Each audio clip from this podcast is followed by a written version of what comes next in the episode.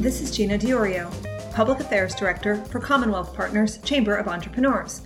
Welcome to another Brews and Views short take.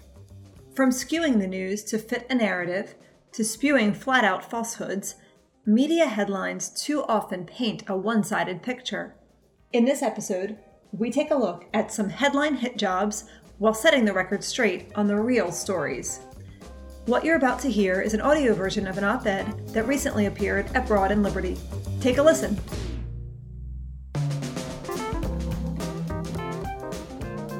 Sometimes media headlines make me want to bang my head against the wall.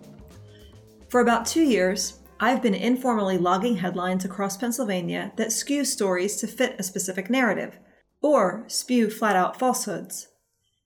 Granted, headlines can be tough. Space is limited, and writers are tasked with capturing a lot in a few words, so some grace is merited. But sometimes the slant is so pronounced that even space limitations can't excuse it. From education to elections, here are a few headline hit jobs of note in no particular order. 1. Quote, a massive PA corporate tax break lacks basic accountability, report finds. End quote. January 25th, 2022, from Spotlight, PA. This sounds bad, right? A massive program without basic accountability? Yikes! Not so fast. The story refers to Pennsylvania's widely popular tax credit scholarship programs, which empower parents to choose the best education for their children. These $280 million school choice programs represent less than 1% of the annual $33 billion Pennsylvania spends on public education.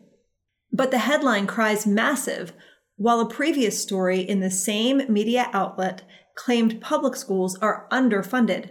Apparently, $33 billion for traditional public schools is too little, but $280 million for school choice is massive. Number two, quote, PA Republican lawmakers seek ban on transgender athletes, end quote.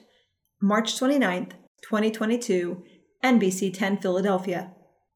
This headline is just flat out wrong. There is no proposed ban on transgender athletes. They are welcome in Pennsylvania. There is, however, a proposed ban on transgender athletes playing women's sports. Big difference.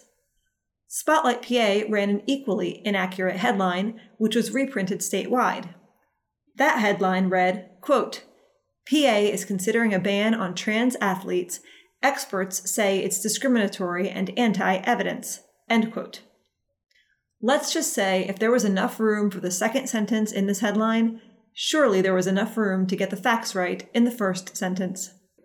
Number three, quote, as Pennsylvania GOP gets more conservative, labor unions are back in the crosshairs, end quote. November 17th, 2021, WHYY. Back in the crosshairs? What exactly are Republicans trying to do? Well, the proposals in question would inform public workers of their First Amendment rights regarding union membership, protect workers' privacy, bring greater transparency to government union contracts, and stop government unions, which are private organizations, from using taxpayer funded resources for their political fundraising. No other private organization has this special political privilege. During the 2019 20 election cycle, Government union political action committees spent nearly $17 million in Pennsylvania, mostly for Democrats. But apparently, when lawmakers want to end unions' use of taxpayer dollars for political ends, the media thinks that's putting unions in the crosshairs.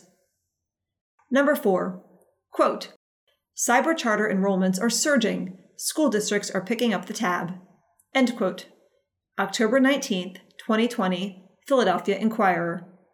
And a related headline quote, How much did the pandemic cyber charter surge cost PA school districts?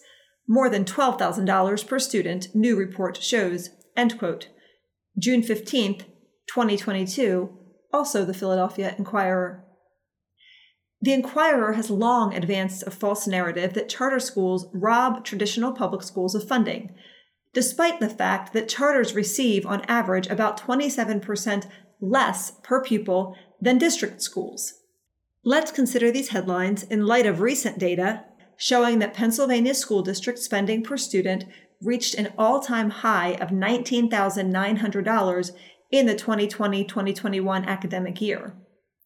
If districts paid cyber charters more than $12,000 for each student who left the district to attend a cyber charter, then school districts kept about $7,000 for each departing student.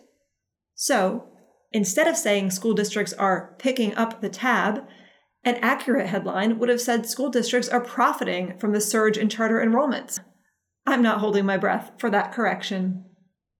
Number five, quote, across the nation and in PA, Republican wave of voting restrictions swells, end quote. March 28, 2021, Pennsylvania Capital Star, as well as the Pew Charitable Trusts.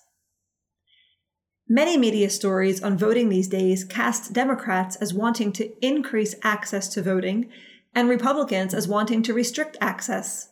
That's the narrative. But who's restricted from voting?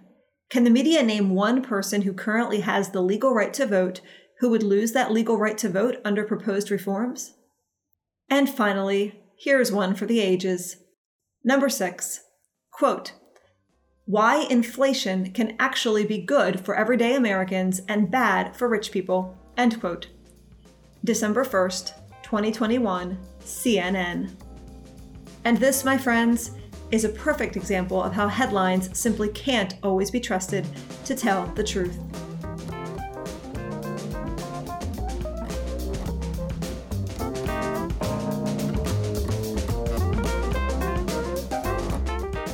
I hope you've enjoyed this Brews and Views short take. For more podcast episodes, visit thecommonwealthpartners.com.